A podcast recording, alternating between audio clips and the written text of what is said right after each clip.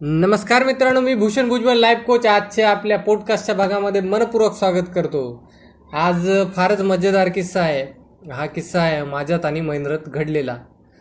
महेंद्र तेव्हा I C टीमध्ये शिकायला होता आणि त्याच्या मित्राचा एक लॅपटॉप होता आणि त्याचं वायफाय काही केल्या चालू होत नव्हतं तेव्हा महेंद्रने मला फोन केला.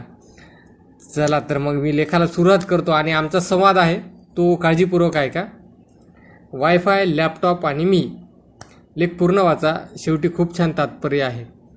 आज सकाळी दहा वाजता महेंद्रचा आय सी टी मुंबईवरून कॉल आला. महेंद्र म्हणतो माझ्या लॅपटॉपचा वायफाय चालत नाही आहे भूषण काय करू सांग? मी. ठीक आहे सिटिंगमध्ये जा. मग थोडा वेळ सिटिंगमध्ये पाहिल्यावर सुद्धा वायफाय काही केल्या चालू होत नव्हतं. मी महेंद्रला सांगत होतो अरे तिथं वायफायचा आयकॉन असतो तिथे क्लिक कर. इकडे जा कंट्रोल पॅनलमध्ये जा. तरी पण त्याला काही ते वायफायचं ऑप्शन भेटतच नव्हतं. मग मी म्हटलं त्याला मी ठीक आहे लॅपटॉप रिमोट सेटिंगवर घेतो.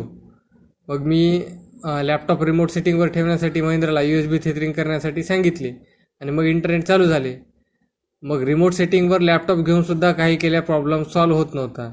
मग ड्रायव्हर्स अपडेट केले तिकडे महिंद्रा आणि इकडे मी सोल्युशन शोधण्यामध्ये एकदम गुंग झालो होतो. आता कसं करावं काय करावं याच्याविषयी डोक्यात सतत विचार चालू होते. बोलता बोलता एक तास कसा झाला ते काही कळालंच नाही. जसा जसा वेळ जात होता तसं तसं मी सोल्युशन मिळण्यासाठी जास्त तळमळत होतो. एखादी अशक्य गोष्ट मला करण्यात खूपच मजा येते. मग सर्च करत असताना लॅपटॉपविषयी अजून माहिती मिळवली. मग मी महेंद्रला विचारलं अरे महेंद्र लॅपटॉपच्या एक खालच्या किंवा वरच्या बाजूला एखादं कोणतं बटन आहे का?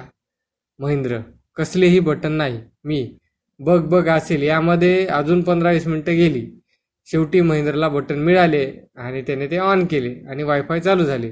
म्हणजे असं झालं रोग म्हशीला आणि इंजेक्शन पकालीला तर तशा प्रकारे आम्ही प्रॉब्लेम दुसराच होता आणि दुसरीकडे सोल्युशन शोधत होतो. तर मग एकंदरीत आम्ही तो प्रॉब्लेम सॉल्व केला. मित्रांनो मी ही कथा माझा अनुभव ह्याच्यासाठी सांगितला की कधी कधी काय होतं आपलंही असंच होतं.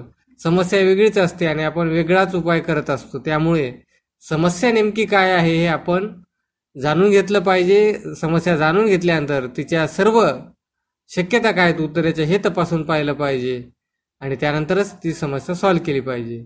आजचा एपिसोड कसा वाटला हे मला कमेंट करून नक्की सांगा. धन्यवाद.